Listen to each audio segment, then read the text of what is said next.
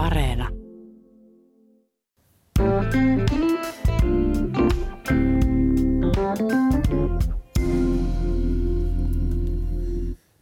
Juha Sidisalo, olette Suomen olutseuran puheenjohtaja. Kaikki seuran jäsenet toki maistelevat oluita, mutta kuinka suuri osa myös panee olutta itse? Ihan tarkkaa lukua mulle ei ole, mutta nyt mitä on keskustellut jäsenten kanssa, niin tosi moni on ollut kyllä joko tekemässä itse tai ollut niin kuin jonkun apuna, apuna mukana. Et jos nyt pitäisi joku luku heittää, niin veikkaan, että noin puolet on ollut jollain tavalla joskus tekemässä mukana olutta. Ei välttämättä omista, omia laitteita, mutta kaverin kanssa. Niin, mutta tekee itse tai mästelee kavereiden oluita tai kaupan oluita, niin harrastus on kuitenkin ihan sama. Just näin. E, e, miksi itse innostuitte aikoinaan oluista? Oon aina ollut utelias maistelija ja joskus vaan pikkuhiljaa oppinut siihen, että oluen makuhan on hyvä ja, ja, ja sitten mä olin kaikista maailman paikoista Ranskan champanjassa vaihtoopinnoissa ja siellä sitten ruotsalaiset ja saksalaiset kaverit opetti oluen maailmaa vähän laajemmin, että sieltä champanjasta lähdettiin Belgian puolelle maistelemaan oluita ja se oli semmoinen oikein kunnolla silmiä avaava, avaava kokemus, että oluthan onkin tosi monipuolinen juttu. Mm, mm. Kyllä mistä champagneakin juotiin, mutta olut vei voiton. Mikä on suosikki olut vai pitäisikö sitä kysyä monikossa, että riippuuko se tilanteesta ja ruuasta? Kyllä se riippuu tosi tosi paljon tilanteesta. Et on per, perhe tietää, että mä oon semmoinen uuden kokeilija ja ehkä tähän liittyen voisin sanoa jopa, että se seuraava olut on aina, aina paras ja, ja, ja uteliaana aina maistamassa uutuuksia. Et ei pelkästään oluissa, vaan mä oon tämmöinen utelias kokeilija muutenkin. Toki sitten on semmoisia muutamia oikein klassikoita, minkä perään on aina, mihinkä on aina turvallista nojata. Et jos Mitkä haluaa pelata. klassikoita? No kyllä yksi klassikko täytyy sanoa, tämä on ehkä tullut isän perintönä, kun isän ollut on Pilsner Urquell, se aito ja alkuperäinen Pilsner, niin mm. itse tykkään siitä, siitä tosi paljon. Sitten jos oikein vehnäoluita tykkää juoda, niin saksalaiset vehnäoluet, kyllä kun sitä on vaan harjoiteltu pitkään, niin ne on suuria, suuria klassikoita, mitä juo tosi mielellään. Näin kuin kaksi, kaksi mainitakseni.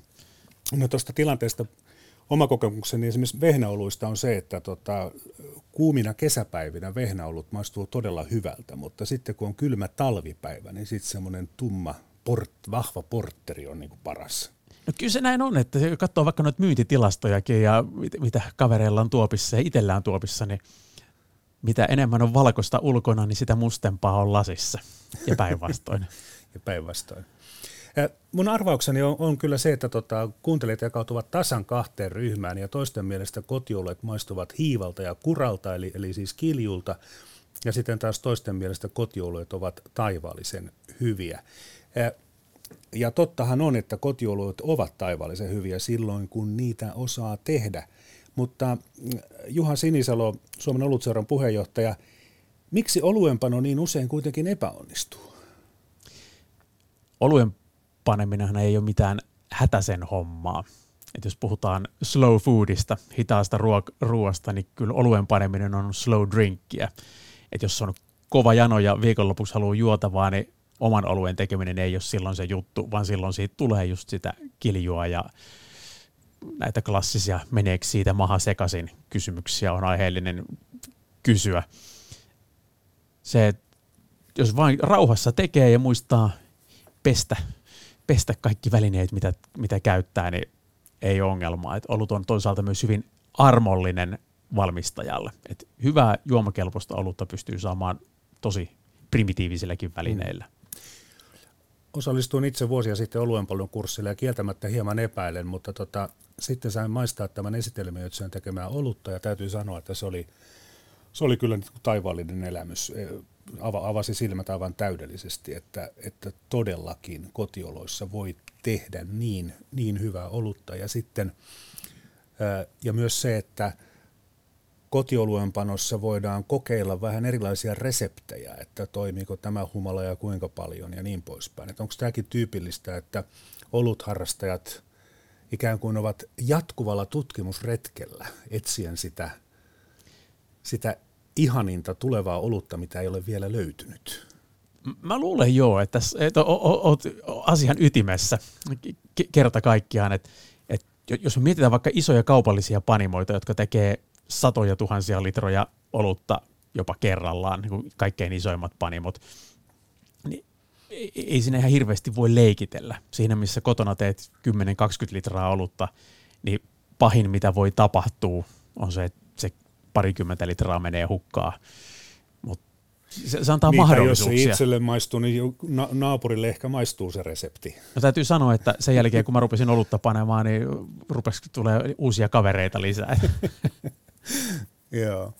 No, Suomen olutseura tai tarkemmin sen paikallisyhdistykset järjestävät maistelutilaisuuksia ja niissä lienee sitten ihan tämä sama perusajatus kuin viinimaisteaisissakin, eli, eli aloitteleva harrastaja oppii löytämään oluesta nyansseja kuunnellessaan sitten näitä kokeneempien arvioita, näinkö se on? No, näin se on, näin se on jo, että kun joku osoittaa vähän oikeaan suuntaan, että hei, löydättekö te tällaisia makuja tästä oluesta tai kiinnittäkääpä huomiota johonkin tiettyyn asiaan, niin se on tosi valasevaa.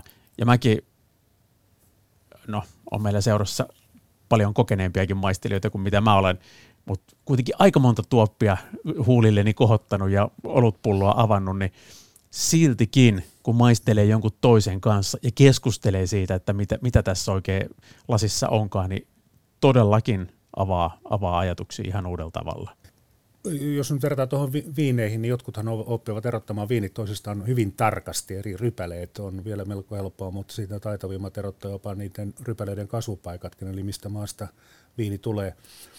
Ja olutharrastajat eivät tarvitse oikein paljon jäädä jälkeen. Suomen olutseuran puheenjohtaja Juha Sinisalo, kuinka helppoa on erottaa toisistaan, vaikka otetaan tästä nyt kaksi, kaksi erottelua, West Coast IPA ja New England IPA? No kyllä nämä pystyy erottamaan, joo. Ai että tässä, ku, kuinka pitkään meillä olikaan ohjelma-aikaa. Oluista on aina hauska keskustella, mutta joo, kyllä niin kuin, nämä kaksi tyyli on semmoinen, jos ihan lyhyesti sanon näistä, tämä New England IPA, niin on semmoinen hyvin samee ja aika matalasti katkeroitu, eli se on hyvin hedelmäisen makunen ja samee siinä, mistä West Coast IPA on ehkä tämmöinen perinteisempi amerikkalaistyyppinen IPA. Että sieltä löytyy kyllä hedelmäisiä aromeita, mutta se on selkeästi kirkkaampi olemukseltaan. Ei välttämättä ihan kirkas. Tätä kuvailua juuri hainkin, eli, eli se muistuttaa ihan niin kuin viinien kuvailua. Nämä laatusanat, joo. miten, miten olutta määritellään. Kyllä, kyllä joo. Että, että oluessa ehkä kiinnitetään vähän eri juttuihin huomioita kuin viineihin, esimerkiksi tätä katkeruutta viineistä tuskin hirveästi halutaan niinku katkera sanana ainakaan löytää, mutta muuten niin on samaa mieltä sun kanssa, että, hmm. että, että samantyyppisiä. Mä otan toisen esimerkin. Länsiväylä-lehdessä oli Andre Brunsbergin haastattelu ja hän, tuota, hän sanoi siinä lehdessä suora sitaatti, ja siis omasta oluestaan, mitä hän on kehittänyt. Pohjoisbajerilainen laakerpohjahiiva olut aika runsas humalainen ja kuiva, ja se juodaan usein aika tuoreena.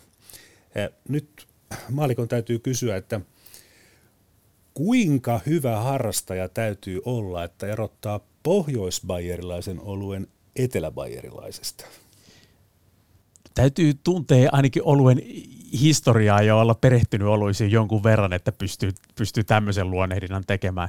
Nyt tietysti noista saksalaisista täytyy sanoa sen verran, että on paljon tätä paikallisuutta ja jos meet vaikka Kölniin ja tilaat siellä Kölschiä, niin kaikki hyvin ja sitten kun meet muutaman kilometrin sivuun ja olet Düsseldorfissa ja tilaat siellä Kölschiä, niin saat porttikielon baariin, että siellä meillä ei mitään kölssiä juoda, vaan meillä juodaan alttia. Että siellä on tämmöisiä hyvin voimakkaita paikallisia taskuja, missä juodaan hyvin tiettyä omaleimaista olutta.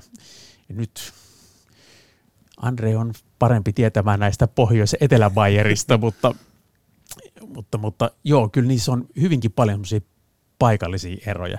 Toki maailma laajenee ja oluttyylit leviää ympäri, ympäri maailmaa ja sitä pohjoisbayerilaista olutta voi tosissaan vaikka Espoossa tai pohjoisbayerilaistyyppistä olutta voi vaikka siellä Espoossa tehdä, mutta ne juuret löytyy sieltä Pohjois-Bayerista. Mm-hmm.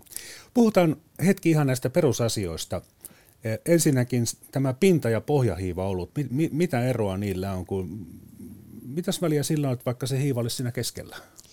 No hiivojahan on vaikka kuinka paljon erilaisia ja osa niistä hiivoista on soveltuvia oluen panemiseen. Ja sitten jos katsotaan tätä hiivojen sukupuuta, niin siellä on erilaisia hiivoja, mitkä luokitellaan pohjahiivoiksi ja osa, mitkä luokitellaan pintahiivoiksi. Ja noin hyvin karkeasti sanottuna nämä pintahiivat, jos meillä olisi läpinäkyvä käymisastia, niin huomattaisiin, että pintahiivat on aktiivisempia siinä pinnalla, ne kelluu enemmän ja pohjahiivat taas on aktiivisempia siellä pohjalla. Näin hyvin karkeasti sanottuna. Mutta onko se maku sitten erilainen? Joo, eli lähtökohtaisesti pohjahiiva-oluet, eli mitä laagereiksi usein kutsutaan, niin halutaan, että se hiivan rooli on hyvin neutraali, että se hiiva ei korosta itseään, se korostaa niitä muita raaka-aineita enemmän. Siinä mistä taas pintahiivoilla tyypillisesti se tuottaa erilaisia tuoksuja, aromeita tosi paljon. Esimerkiksi tuli tästä vehnäalueesta, saksalaistyyppisestä vehnäalueesta, niin, niin, niin nyt jokainen kuulija siellä voi kohottaa sen saksalaistyyppisen vehnäalueen nenänsä alle ja haistella, miten sieltä löytyy niitä banaanisia aromeita. Ja se banaani tulee nimenomaan sen Hiivasta. hiivan takia. Just, just. Samoin kuin kotimainen perinteikäs sahti esimerkiksi, niin siinähän on hyvin banaaniset tuoksut usein. Ja se johtuu just siitä hiivasta. Eli hiivalla voi olla tosi iso rooli, vaikka se valmistusaineena siellä lukeekin vaan, että hiiva hyvin mm-hmm. neutraalisti. No sitten tuota, laager ja muut. Laager on maailman yleisin oluttyyppi. Vaalea olutta, se on pohjahiiva olut. Laager on saksa ja tarkoittaa varastoa. Miksi sen nimi on varasto? Sitä olutta on kylmä varastoitu. Eli jos olut tulee suoraan sieltä käymisastiasta ja sitä ei ole ikään kuin kylmä kypsytetty, niin se ei ole ihan niin raikas. Se on vähän tunkkainen ja siinä saattaa olla ei-toivottuja sivumakujakin vielä siinä vaiheessa, mutta kun sitä säilytetään kylmässä varastossa, niin siitä tulee oikein puhdaslinjainen ja raikas, raikas siitä oluesta. Eli siellä varastoinnilla on merkitystä, ja nyt mä ehkä korostan, että sillä kylmävarastoinnilla nimenomaan valvotuissa olosuhteissa, että kun siellä... Liittyykö tämä siihen, että se hiiva ei sitten tuota enää siellä elä kylmässä se on niin kuin yksi osa, yksi osa sitä, siinä laagerointivaiheessa siellä on vielä hiivaa ja sillä hiivalla on vielä roolia siinä, siinä. Ja itse asiassa se hiiva itsessäänkin jopa puhdistaa sitä olutta siinä laagerointivaiheessa vielä. Eli se, se on sellainen kylmä kypsytys, mikä, mikä sille oluelle tehdään. Mutta se on semmoinen, mikä tapahtuu siellä panimolla ja panimon kellarissa, että jos, jos me mennään tästä tuonne paikalliseen markettiin olutostoksille, niin se on jo laageroitu valmiiksi. Se kotilaagerointi ei ole enää tarpeen. Se ei sitä ainakaan enää paranna. Että. Mm, mm. No entäs sitten tota, tämmöinen jako, kun on, äh, tämä on helppo jako, vaaleat ja tummat. Sen nyt kuka tahansa erottaa lasista, että onko vaaleita vai tummaa olutta, mutta mitä muuta eroa niillä on kuin väri?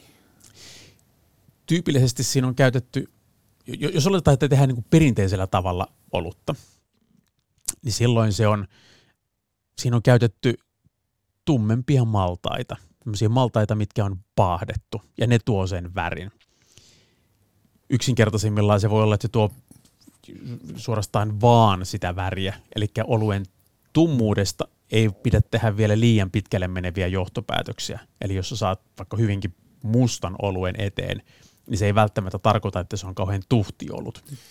Niin, tuli, tuli mieleen tämä, tämä rauchbier. Mm. Eli, eli sehän on tuota, niin kuin tämmöinen va- vaalea olut, joka on kuitenkin tumma. Joo, just näin, niin kuin rauchbierejähän on, on eri sävyisiä, mutta jos on oikein tämmöinen klassinen, palataan taas sinne Saksaan, Saksaan niin tämä tämmöinen tummempi Märtsen Rauchbier, ehkä kuuluisimpana just tämä Schlenkerlan panimo, joka sitä, niitä tekee, niin ne on ruskeita. Eli niitä, niitä voi, kyllä mä kutsusin niitä tummiksi oluiksi, tämmöisiä ruskeita oluita. Mutta oliko se niin, että, että esimerkiksi tähän rauhpieriin, niin, niin se väri ei tule nyt sitten niistä tummista maltaista, vaan nimenomaan se, se tulee just, se, se tulee niistä tummista maltaista. Ah, se tulee Eli se savun haju tulee niiden maltaiden kautta. Eli ne maltaat käsitellään ennen sitä panoprosessia, jolloin se tulee sieltä sitten mukaan se savun aromit. Vähän niin kuin jos jo vaikka savusia viskejä, niin ne maltaat on kuivattu, jos mennään tosissaan Skotlantiin, niin sillä turpeella niin. kuivatut maltaat, niin ne, ne maltaat itsessään, ne jyvät, niin ne haisee ihan savulle. Anteeksi, tuoksuu ihan savulle. Niin, niin. Ja se savun aromi välittyy koko sen prosessin läpi. Samalla tavalla oluessakin. Eli ne jyvät on savun aromisia, ja sitten kun sitä olutta tehdään, niin se aromi välittyy sinne mukana. Juu, eli minä ymmärsin nyt väärin. Eli siis Rauchbier on oikeasti tummaa olutta. Se on, toki on vaaleitakin mm. savuoluita. Jos ajatellaan vaikka joku takatalo Tompuri tuolta itärajalta, joka tekee savuoluita, niin heillä on myös hyvin vaaleita savuisia oluita. Eli se maltaan savustaminen itsessään ei tummenna vielä sitä, sitä olutta ja tee sitä maltaasta tummaa.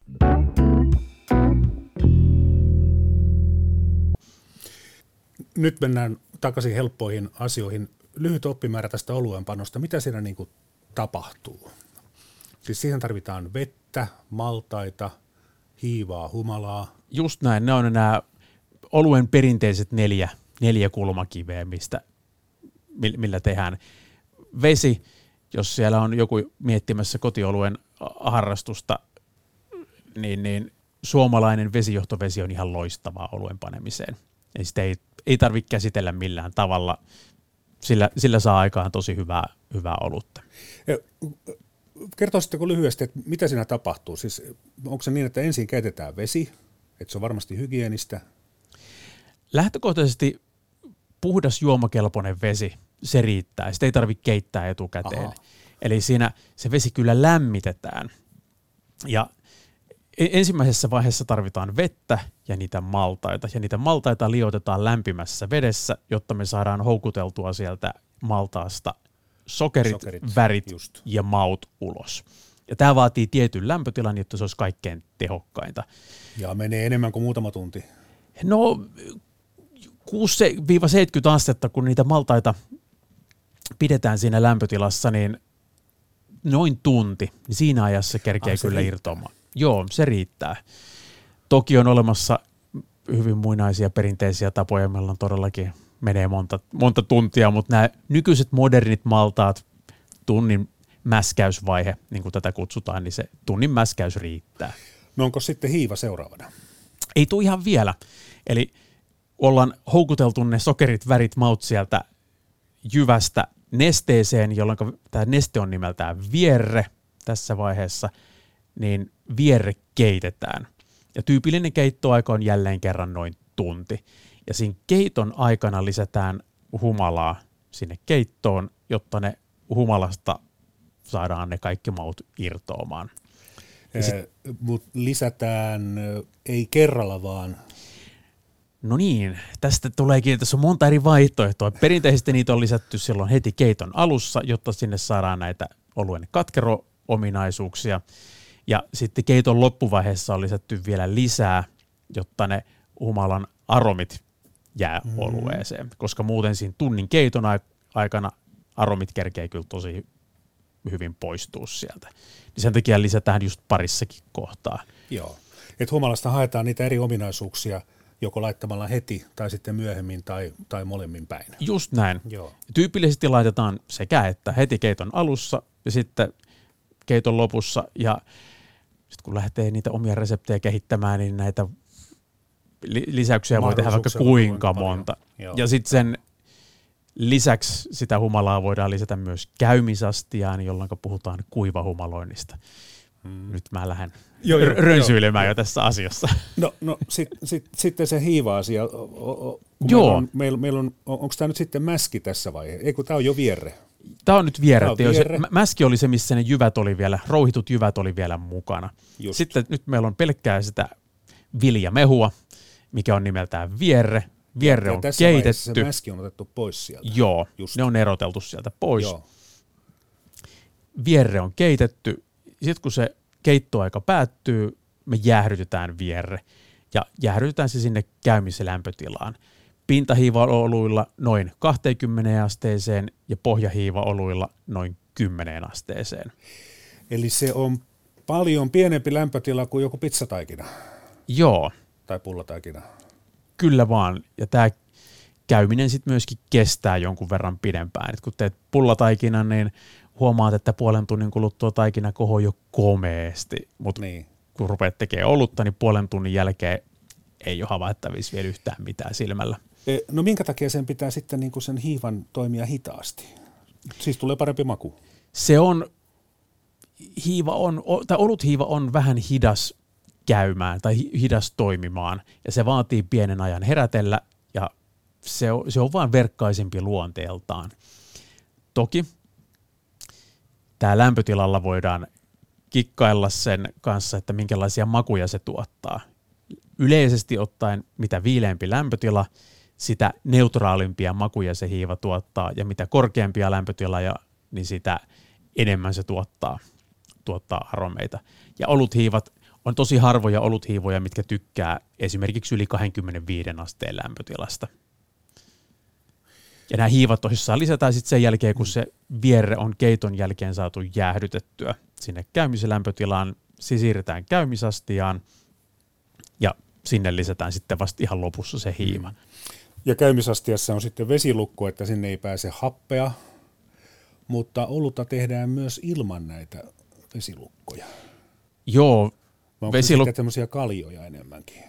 no oikein perinteisesti kun mennään, eikä tarvitse mennä edes kauhean montaa sataa vuotta taaksepäin, niin eihän silloin ollut mitään paineastioita ja vesilukkoja eikä, eikä muuta, vaan ihan, mm. vaan ihan avoimissa astioissa on, on tehty. Esimerkiksi Britanniassa tämmöinen kun oikein, oikein perinteisiä brittioluita, niin ne tehdään edelleenkin avoimissa astioissa. No eikö se sahtikin tehdä avoimissa astioissa? Joo, perinteisesti kyllä ja, Niin. ja, ja jokaisella sahdi, sahtimestarilla on tietysti omat näkemyksensä, miten sahti pitää tehdä, mutta joo, perinteisesti on tehty ihan avoimissa astioissa. Ehkäpä niin, että joku suoja siinä on päällä, ettei kärpäset pääse lentämään sinne sisään ja talitintit hyppää, hyppää nokkimaan juomia sieltä. Tuosta humalasta silloin aikoinaan, kun olimme osa Ruotsia, niin, niin valtiohan määräsi talonpoikien pitämään oma, omia humalasalkoja. Ja siinä oli taustalla todennäköisesti se ajatus, että, että, että tuota, valuuttaa ei valu ulkomaille, että ulkomailta ei saanut ostaa mitään turhaa ja ajateltiin, että humala on ihan turhaa ja sen takia sitä tehtiin itsestä humalaa. Mutta Suomen olutseuran puheenjohtaja Juha Sinisalo, saako siitä suomalaisesta humalasta hyvää olutta?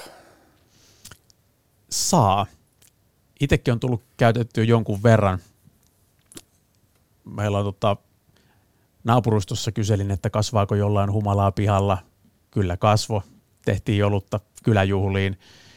Sitten kun rupesin enemmän olutta harrastamaan, niin isä rupesi muistelemaan, että hetkinen, että eiköhän meillä tuolla Mäntyharjulla, mistä hän on kotoisin, niin eiköhän siellä, siellä yhdessä kulmassa kasva humalaa ja ei mentiin penkomaan ja löydettiin, että kyllähän täällä vaan humala kasvaa ja nä- näin se harrastus leviää, että ei enää tehdä pelkkää olutta, vaan pientä humalan kasvatusta myös harrastetaan. Mm.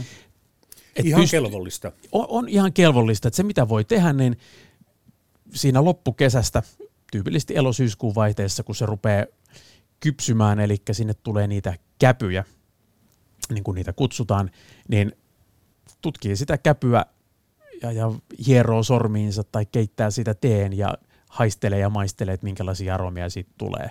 Nämä suomalaiset lajikkeet on aika mietoja, eli niistä ei hirveän paljon sitä katkeruutta tuu, ja aromitkin on hyvin maanläheisiä, noin, noin tyypillisesti. Tämä oli hauska, kun sanoit, että Ruotsin vallan aikaa tämä oli, tämä oli pakollista, niin Suomestahan on kaupallinen humalatarhatoiminta sittemmin, sittemmin loppunut. Luonnonvarakeskus tekee työtä tällä hetkellä, että etsii, etsii niitä oikeita suomalaisia lajikkeita, mitkä täällä pystyisi selviämään. Ja aikaisemmin just tässä viikko sitten itse asiassa vierailin Suomen ainoalla kaupallisella, tai ainakin mun tietääkseni ainoalla kaupallisella humalatarhalla tuolla Ilmajoella Arctic Hopyard on ruvennut viljelemään humalaa ja ensimmäiset keitot on tullut heidän humalista tehtyäkin. Ja niissä on kyllä hyvät aromit. Mm. Et katkeruutta niissä on tosi vähän, mutta hyviä aromeja tulee. Sitten muistaakseni muitakin suomalaisia kasveja on käytetty humalan lisäksi tuota, oluen, tuomaan olu, oluen makua. Oliko se suomyrtti tai joku tämmöinen? Joo, se on perinteinen, ei pelkästään Suomessa, vaan muuallakin. Ja suomalaista on käyttänyt, tai pitäisikö ehkä sanoa, että kaikkialla maailmassa on käytetty sitä, mitä on ollut saatavilla. Vaikka reseptissä on ollutkin ajatuksena käyttää humalaa, mutta jos humalaa ei ole ollut, niin sitten ollaan käytetty mausteaineena mm. jotain muuta. Mainitsit, mainitsit jo yhden ja ohdake, voikukka, piharatamo, varmaan ihan mitä vaan, mitä on joku keksinyt. Joku paikallinen kotipanija silloin aikoinaan on kokeillut kaiken näköisiä hullutuksia, että jos joku kotipanija nyt käy omalta pihalta poimimassa marjoja ja villiyrttejä, niin voin olla ihan varma, että joku on niitä kokeillut jo satoja vuosia sitten aikaisemminkin. Niin no, eivätkö nämä belgialaiset oli juuri kuuluisia siitä, että he laittavat kaiken maailman mausteita niihin oluisiin. Kaiken kirsikkaa löytyy ja vaikka mitä. Joo, siinä missä nämä saksalaiset, mistä on puhuttu, ja heillä on ollut tämä tiukka pitäytyminen neljässä raaka-aineessa perinteisen Reinheitsgebotin mukaan, niin Belgiassa tämmöisiä rajoituksia ei ole koskaan ollut, vaan heidän ainoana tavoitteena on ollut, että saadaan hyvän makuisia oluita. Ja mitä sitten on tarvittukaan sen aikaansaamiseksi, niin on se sitten appelsiinin kuoria tai korjanterin siemeniä tai niin kuin sanoit, kirsikkaa mm. ja marjaa ja ihan mitä vaan. Suomen olutseuran puheenjohtaja Juha Sinisalo, nyt hypätään historiaan. Todella kauas historiaan, siis 40 vuoden taakse. Silloin puhuttiin kovasti siitä, että keskiulut pitäisi siirtää maitokaupoista alkoon ja sitten tota, muusikot ja muut, jotka olivat vähän niin kuin toista mieltä, niin keksivätkin tämmöisen vastamielenosoituksen ja vaativat, että keskiulut pitää siirtää ärkioskeihin. Haluamme ensisijaisesti alkoholipolitiikkamme muutoksia. Tarkoituksemme ei tietenkään ole saada keskiolutta ärkioskeihin, joka sinänsä olisi jo lapsellinen vaatimus, vaan se on teemana, koska se on teema, joka herättää ihmiset hyvinkin nopeasti. Jokainen on jotain mieltä tästä aiheesta ja heti päästään itse asiaan. Tämä alkoholikasvatus pitäisi saada viranomaisilta ihmisille, että ihmiset itse oppisivat tajuamaan, mitkä vaarat viinassa on ja mitkä siinä ovat hyvät puolet. Minkä takia itse olet mukana? No lähinnä tapa kasvatus pitäisi saada muuttumaan. Olen itse raitis viinan suhteen, että en käytä alkoholia ollenkaan ja että minulla on kyllä aivan muut asiat tässä takana. Mitkä? No asenteiden muuttuminen. Ihmiset pitäisi saada, etteivät olisi niin kuoleman vakavia joka asiassa. Pitäisi saada vapautumaan suomalainen ihminen. Millaisia ajatuksia tämä herätti? Oi, tässähän ihan herkistyy suorastaan. Nyt ne on tullut kioskeihinkin ne oluet. Niin, niin. Tuossa oli ääressä Mato Valtonen ja toimittajana Kaisa Jaakkola ja vuosi oli 1980. Nyt olut on todella vapautunut. No tosin näitä yli 5,5 prosenttisia, niin niitä nyt ei ihan, ihan joka kulman takaa löydy. Mutta kuinka merkittävä asia se olutharrastajan näkökulmasta on, että, että nyt olutta saa myydä melko lailla vapaasti?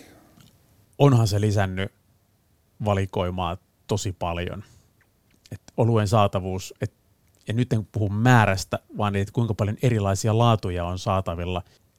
Että valikoiman saatavuus on todella paljon parempi tällä hetkellä kuin vielä muutama vuosi sitten. Mm. Koko aika paranee entisestään ja kyllä se olutharrastajille lämmittää mieltä ja varsinkin itsekin, kun aina mielellään maistelee kaiken näköistä uutta, eikä juo aina vaan sitä yhtä ja samaa tai kahta samaa, niin tosi, tosi miellyttävää, että näitä valikoimaa on paljon. Niin, Suomessa pienpanimot tekevät eri, erikoisia oluita ja, ja, ja tekeväthän suuretkin sitten erilaisilla resepteillä. Puhumattakaan sitten siitä, että ulkomailta tuonti on aivan valtavaa. Että kun menee tarpeeksi isoon markettiin, niin, niin se hyllyhän, siinähän menee puoli tuntia ennen kuin tietää, että mihin käsi tarttuu. Joo, huomaan saman ilmiön omassakin ostokäyttäytymisessä. Et vielä muutama vuosi sitten otin, mulla oli semmoinen käytännössä periaate, että aina kun löydän uuden oluen kaupasta, oli se sitten alko tai marketti, niin aina maistan. Aina ostan ja maistan. No, en ole pysynyt enää kärryillä, että ollaan niin paljon maistamattomia oluita, että mm. näin on maailma muuttunut, että ei edes ollut seuran puheenjohtaja ehti, ehti maistamaan kaikkia oluita. Ja kauppiat kyllä väittävät, että se ei ole mikään tämmöinen sisäheittoasia tämä valtavan suuri olutvalikoima, vaan, vaan ne ihan oikeasti tuottavat voittoa, tämä, tämä oluen myynti, vaikka luulisin, että se on kauppialle suuri vaiva, kun siellä on niin kuin muutama kymmenen pulloa aina niin kuin yhtä merkkiä, että siinä on aika, aika monen niin kuin organisoitu ja työnteko, että se, se hylly pysyy kunnossa. Joo, näin mäkin olen ymmärtänyt, että kyllä ne ihan, ihan, ihan voitollista toimintaa on. Että yksi kauppias sanoi mulle, että ei, ei tällaista isoa neliömäärää voisi pitää kannattamattomana ko- kovin pitkään. Mutta kysynnästähän tämä johtuu. Ne menevät kaupaksi. Joo, tässä on var- varmaan muna ja kana, että kumpi, kumpi tässä niin. nyt on sitten, sitten ennen, että ei oikein voi harrastaa monipuolisesti oluita, jos ei niitä ole saatavilla. Niitä saatavilla ja sitten toisaalta niin. kuka rupeaa niitä valmistamaan, jos ei kukaan niitä osaa kysyä. Ja se on, aina vaatii sen jonkun höhlän, joka lähtee kokeilemaan ja testaamaan uusia. Ja se oikeastaan vaatii sen, että on joku, joka rupeaa valmistamaan niitä tuotteita, katsoo, että miten se porukkaan uppoaa ja muut huomaa vieressä, että hei, tähän onkin ihan kiinnostavan näköistä hommaa ja muut rupeaa tekemään samaa. Niin mä näkisin, että esimerkiksi pienpanimoiden määrä Suomessakin, kun on lähtenyt, lähtenyt kasvamaan, niin silloin 95, kun tämä vapautui, että kuka tahansa sai panimon perustaa, niin muutama rohkea silloin pisti panimon pystyyn, osa niistä on vielä edelleenkin pystyssä, mutta tämä muut, ketkä on tullut kaikki sen jälkeen, niin on nähnyt sitä esimerkkiä, että hei, tämähän voi olla ihan ihan mahdollista, että mäkin pystyn tähän. Hypätään 1990-luvulle. Lama-aikana oli tämmöinen oluenpano huuma, myös kotiviinien teko tuli erittäin suosituksia. Ja tästä on ihan ristiriitaisia selityksiä. Toisten mielestä se lama-ajan oluenpanohuuma johtui siitä, että ihmisillä ei ollut rahaa ja, ja sitten jos oli työtön, niin työttömällä oli paljon aikaa. Mutta sitten taas tois, to, toisten mielestä niin, niin esimerkiksi kotiviinien ja kotioluen teko, niin ne harrastajat olivat kuitenkin sellaisia ihmisiä, joilla oli rahaa ja oli, oli työpaikat. Eli, eli siitä tuli semmoinen kodin, isän ja äidin esimerkiksi keskinäinen yhteinen harrastus, että se ei liittynytkään tähän lama-aikaan, mutta, tai totuus on varmaan se, että mole, molempia syitä oli. Kuunnellaan ravintoloitsija Olli Majasta ja tässä on toimittajana Ari Koponen. Tässä on paikalla myös toinen vuoden olutravintoloitsijan nimikkeen saanut ravintoloitsija Olli Majanen Helsingistä. Olli, miltä sinusta näiden valmistuneiden kalluptutkimusten valossa näyttää suomalaisen olutkulttuurin tulevaisuus? No, olutkulttuurin tulevaisuus näiden tutkimusten perusteella on vielä suomalaisissa käsissä hyvin vankasti, mutta kuitenkin tämä tuonti ja oma valmistus on koko ajan lisääntymään päin, joten paineita suomalaiselle panimoteollisuudelle tulee tästä.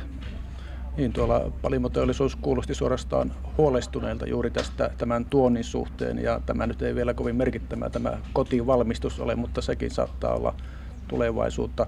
Vesittääkö se sitten tätä suomalaista olutkulttuuria vai tuoko se sinun nähdäksesi vain lisää vaahtoa ja väriä mukaan? No ensinnäkin suomalainen olutkulttuuri tänä päivänä on melko vesipitosta. Eli lähinnä tämä, tämä ulkopuolinen tuonti ja mahdollisesti myös valmistus niin tuo vain lisäväriä tähän, tähän suomalaiseen olutkulttuuriin ja viitteitä siitä, mitä suomalainen olutkuluttaja haluaa, haluaa olueltaan. Se kannattaisi myös suomalaisten panimoiden ottaa selkeästi huomioon olemmeko me suomalaiset alueen ystävät merkkiuskollisia, juomme vaan näitä tiettyjä ja taattuja suomalaisia kotimaalaisia oluja vai, vai joko haluamme myös erilaisuutta? Sinulla on tiskin takaa tästä kokemusta. No suomalainen olutkuluttaja tähän mennessä ei ole vielä merkkiusta uskollinen, vaan tähän mennessä asia on ollut lähinnä tämmöistä tolppauskollisuutta, eli on puhuttu veroluokista enemmän kuin oluen merkeistä. Nyt suomalainen panimoteollisuus joutuu tekemään merkkituotteita, koska veroluokat on poistunut. Ja, mutta suomalainen ollut kuluttaja on tulossa siihen, että hän, hän rupeaa vaatimaan oluelta laatua ja, ja vaihtelevuutta. Eli siinä ollaan menossa enempi uuteen merkkiuskollisuuteen.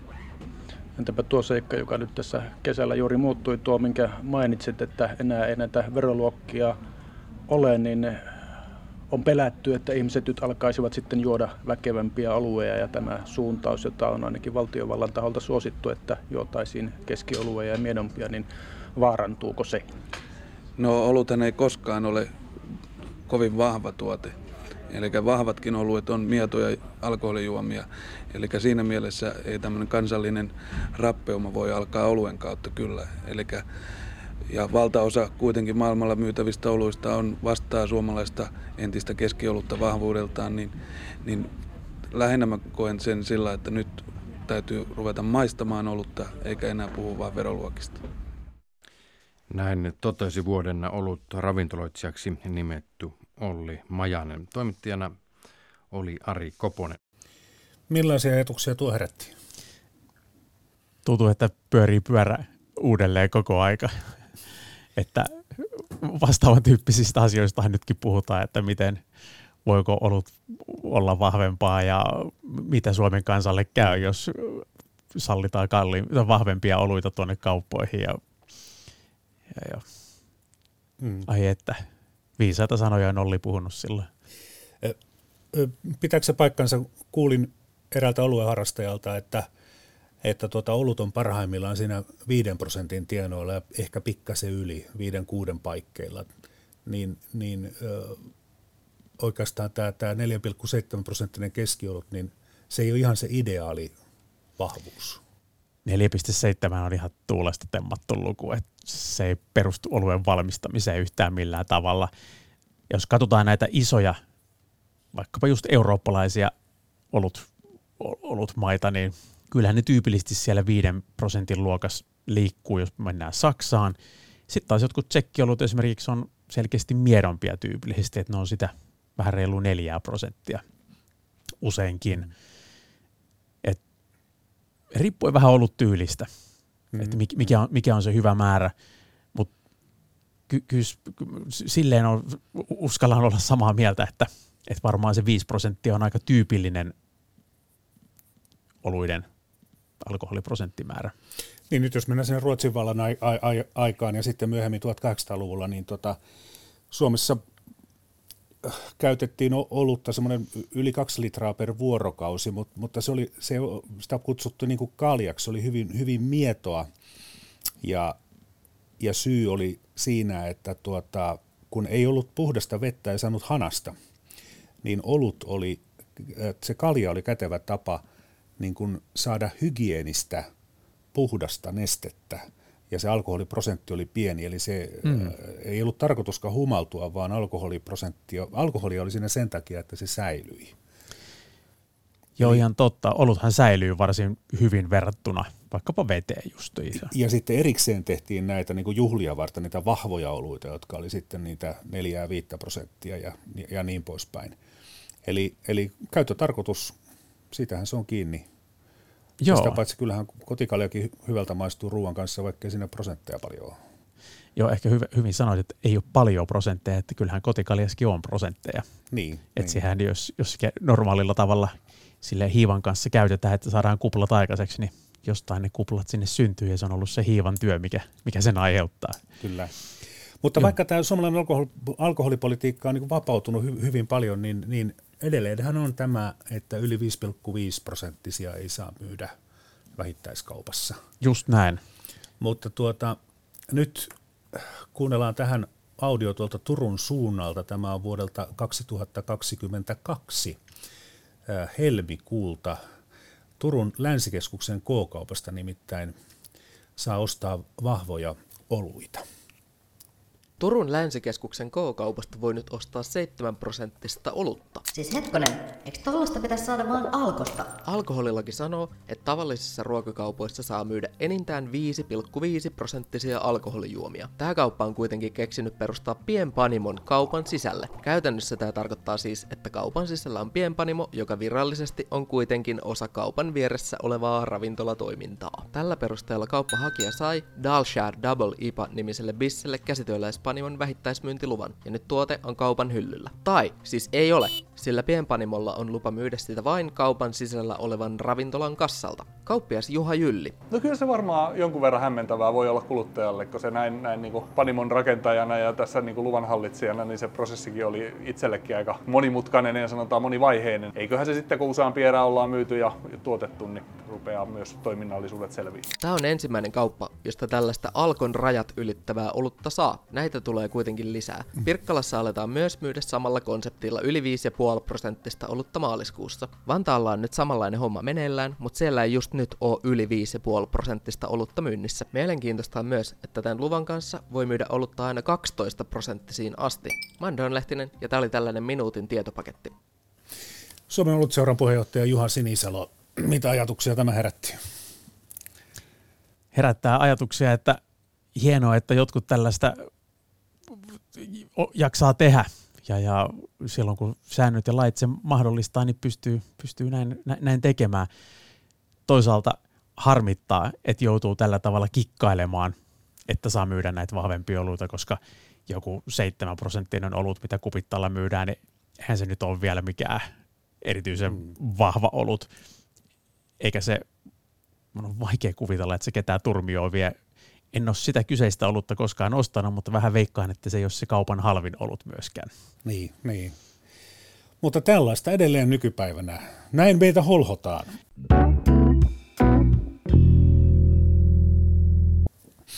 No sitten minua aina viehättää historiassa sellaiset asiat, jotka ovat säilyneet nykypäivään, vaikka niillä ei ole enää mitään merkitystä. Esimerkiksi muutamissa ruisleivissä on edelleen reikä keskellä, vaikka tietääkseni kukaan ei enää säilytä reikäleipiä orressa tupansa tai keittiönsä kat- katorajassa. Ja, mutta sitten meillä on ollut puolelta on tämä Russian Imperial Stout tai Imperial Stout, joka kehitettiin käsittääkseni siksi, että saarin hoviin haluttiin viedä englantilaista olutta ja jotta se olisi säilynyt hyvin, niin sitä tehtiin vahvaa. Mutta sitä olutta tehdään edelleen, vaikka meillä on nykyään kaiken maailman rekat ja lentokoneet ja no, nopeat kuljetusyhteydet. Eli johtuuko tämä vain siitä, että se on niin hyvää? Siitä se johtuu. Siitä se johtuu, että se herkullista ja maistuu. Ja historiasta löytyy tosi paljon siltoja, siltoja nykypäivään. Sanoit tästä Russian Imperial Stoutista, se oli yksi esimerkki, mutta sitten toinen, mikä oli vielä pidempi matka, niin mitä alussakin puhuttiin IPasta, eli India, India Pale Ale, niin sehän oli vaan sen takia kehitetty, jotta se olut kesti pitkän laivamatkan Britteen saarilta Intiaan. Ja kun se kierrettiin tuolta Afrikan kärjen kautta ennen Suetsin kanavaa, niin matka-aika yhteen suuntaan oli noin neljä kuukautta, ja jotta se olut saatiin säilymään, niin piti lisätä enemmän humalaa sinne, koska humalalla on myös antibakteerisia vaikutuksia ja enemmän alkoholia, jotta se kesti sen matkan. Ja enpä tiedä, että sitä olutta laivalla Intiaan kauhean moni kuskaisi enää nyky, nykypäivänä ainakaan noin pitkiä reissuja. Mm-hmm. Niin – no, no hauskoja tarinoita, mitkä synt, on, on, hauskoja tarinoita, mitkä jää kuitenkin elämään edelleen. Niin, niin. Keksitty yhtä tarkoitusta varten, mutta sitten huomattu, että hei, tämähän maistuu hyvälle, että kyllä tätä voi nauttia vähän tuoreempanakin. Just näin. Ei tarvitse odottaa neljää kuukautta jossain laivassa ja kierrättää Afrikan ympäri. Ehdottomasti, ja jo nyt on pakko tarttua tuohon, mitä sanoit, että nauttia tuoreempana, niin olut kannattaa aina nauttia tuoreena jos se on jotain ihan perusteltua syytä, miksi ei nautti sitä tuoreena.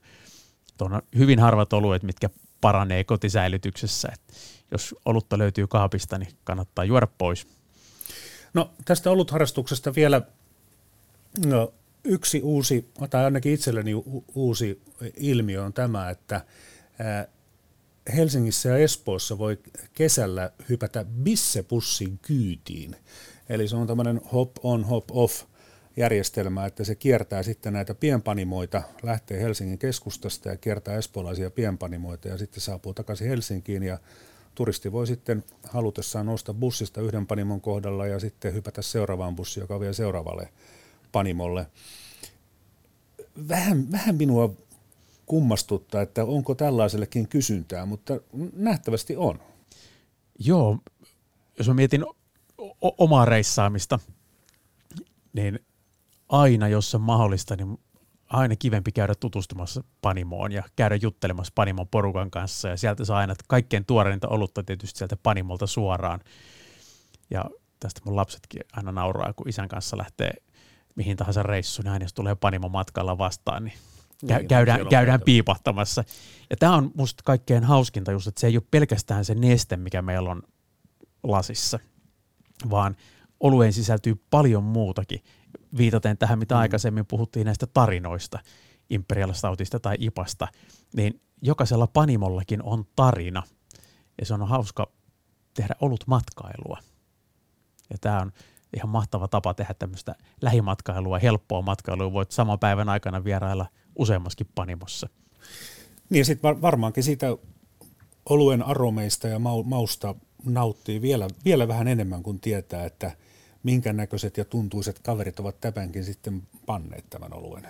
Kyllä, jos otetaan linkki viinimaailmaan, että viinitalot järjestää vierailuja, jos lähtee Espanjassa, Italiassa, Ranskassa käymään, niin pääset vierailemaan, niin ei se pelkkää hyvän tekeväisyyttä ole sekä, vaan he haluaa tutustuttaa ja luoda semmoisen henkilökohtaisen kontaktin siihen viinin juojaan. Ja musta on tosi mainiota, että panimoillakin tehdään tätä nyt tällä hetkellä. Ja kiva, että se on, kiva, että se on tullut edes pikkusen kätevämmäksi näiden panimoiden näkökulmasta, että saavat myydä omia tuotteita sieltä panimolta, voivat järjestää panimokierroksia. Aina hauskaa käydä vierailemassa panimolla. Hypätään hetkeksi historian Vanhimmat kirjalliset lähteet oluenpanosta ovat 5000 vuoden takaa, mutta tota, olutta on todennäköisesti pantu jo, jo aikaisemminkin, eli, eli ihmisten mielestä siis oluenpano on ollut tärkeämpää kuin luku- ja kirjoitustaito, koska tuota, luku- ja kirjoitustaito keksittiin, keksittiin paljon myöhemmin. Ja, ja tämä liittyy todennäköisesti siihen, että kun metsästäjäkeräilijät sitten asettuivat paikalle, ne ryhtyivät, ryhtyivät viljelemään maata – niin sitten samalla otettiin tämä olut, olut käyttöön. Suomalaisessa kulttuurissa tuossa törmäsin tämmöiseen tietoon, että Elias Lönnruut kirjasi oluen valmistuksesta kertovia säkeitä kaksi kertaa enemmän kuin toisesta merkittävästä asiasta, eli maailman synnystä. Eli tästäkin nyt ehkä voi tehdä sen päätelmän, että oluen pano ja juonti on ollut huomattavasti tärkeämpää kuin tietää, että miten maailma on, on syntynyt. Näin todetaan Matti Turusen kirjassa, jos täytätte mun lasini niin suomalaisen panimo- ja virvoitusjuomateollisuuden vuosisata. Tämä on meillä syvällä, syvällä kulttuurissa tämä, tämä oluenpano ja jos mennään sata vuotta taaksepäin, niin kyllähän sitä osattiin tehdä lähes joka talossa, mutta sitten, sitten tämä teollistuminen varmaan vei sen kotipanemisen kulttuurin, ainakin se hiipu hieman, mutta nyt, nyt se on sitten taas noussut uudestaan. Kyllä vaan. Jos ottaisiin tästä vaikka analogian leivän leipomiseen, niin kyllähän leipää on leivottu joka talossa mm. aikoinaan, eikä sitä käyty ostamassa mistään muualta, vaan jokainen teki itse oman leipänsä. Sitten jossain vaiheessa on tullut isoja leipomoita ja nykypäivänä suurin osa ostaa leivän jonkun muun leipomana – mutta toisaalta ainakin tämä korona-aika osoitti, että kyllä leipominen kiinnostaa ja ihmistä rupesi leipomaan tosi paljon, niin kiinnostus siihen, että mitä syö, niin se aukeaa paljon enemmän kuin itse myöskin tekee. Ja tästä mä näkisin, että tässä on paljon samaa kuin mitä on oluen panemisessakin. Oishan se, tai onhan se helpompaa mennä kauppaan tai baariin ja ostaa kautta tilata olut ja se on siinä heti valmiina. Miksipä nähdä se kaikki vaiva, että rupeat itse tekemään, kun sen saa valmiina, valmiina jonkun muun tekemänä. Mm. Mutta kyllä siinä vaan on omaa taikaa, kun tekee alusta alkaen sen oman leivän tai oman, oman oluen ja sitten pääset sen ensimmäisen siivun siitä tuoreesta leivästä ottamaan tai ensimmäisen siemaisun itse tehdystä tuoreesta oluesta, niin ai että, siinä no, ehkä taikaa on ju, juurikin oikea sana. Näin lopuksi Suomen olutseuran puheenjohtaja Juha Sinisalo, maistuuko olut paremmalta pullosta tölkistä vai nauttiiko olutkulttuuria kunnioittava ihminen oluensa aina lasista? No, lasista. Ehdottomasti lasista. Et jos haluaa oikeasti maistella olutta, niin ehdottomasti lasista. Kun se juo tölkistä tai pullosta, niin kaikki aromit, mitkä nousis nenään, ne jää saamatta. Eli ei missään nimessä kannata ostaa kallista olutta ja sitten juoda se vaan suoraan pullon suusta. Toki mä en halua lähteä snobbailemaan tässä liikaa ja on tilanteita, missä pullon suusta kautta tölkistä juominen on todellakin paikallaan. Jos vietetään saunailtaa ja siinä jäähyhuoneella nautitaan, nautitaan olutta, niin ehkä se nesteystys ja virvottavuus on siinä tärkeämpää, että siinä ei tarvitse lähteä todellakaan kikkailemaan ja kyllä mä itsekin silloin olueni suoraan tölkistä juon. Muutama kuukausi sitten tota, Turussa ravintolassa, kun tilasin pullollisen olutta, niin, niin tuota, tarjoilija ihan erikseen sitten kysyi, kun olin siinä hölmistyneenä ja odottavan näköisenä, että haluatteko te myös lasin. Joo, Mutta... kyllä mä kannustan, että maistelkaa olutta lasista, jos se suinkin vaan on mahdollista. Juha Sinisalo, olette lähdössä Saksaan opiskelemaan oluenpanoa. Onko tästä oluenpanemisesta nyt tulossa ihan joku ammatti? Kyllä se vaan näin on. Et kymmenen vuotta sitten tuli ensimmäinen kotiolut satsi tehtyä kaverin Janin kanssa ja se on nyt vienyt mukanaan tämä olut ja hetkeäkään en ole katunut. Itekin on vetänyt erilaisia tastingeja ja olutkursseja ja itse asiassa niinkin paljon, että mä oon tuolla ravintolakoulu Perhossa. Siellä porukalla pyöritetään panimoa ja opetetaan oluen saloja tuleville ravintolalan ammattilaisille ja, ja, ja halusin omaa oppiakin saada lisää, niin sitä lähden nyt sitten Saksasta hakemaan. Kiitoksia. Kiitos.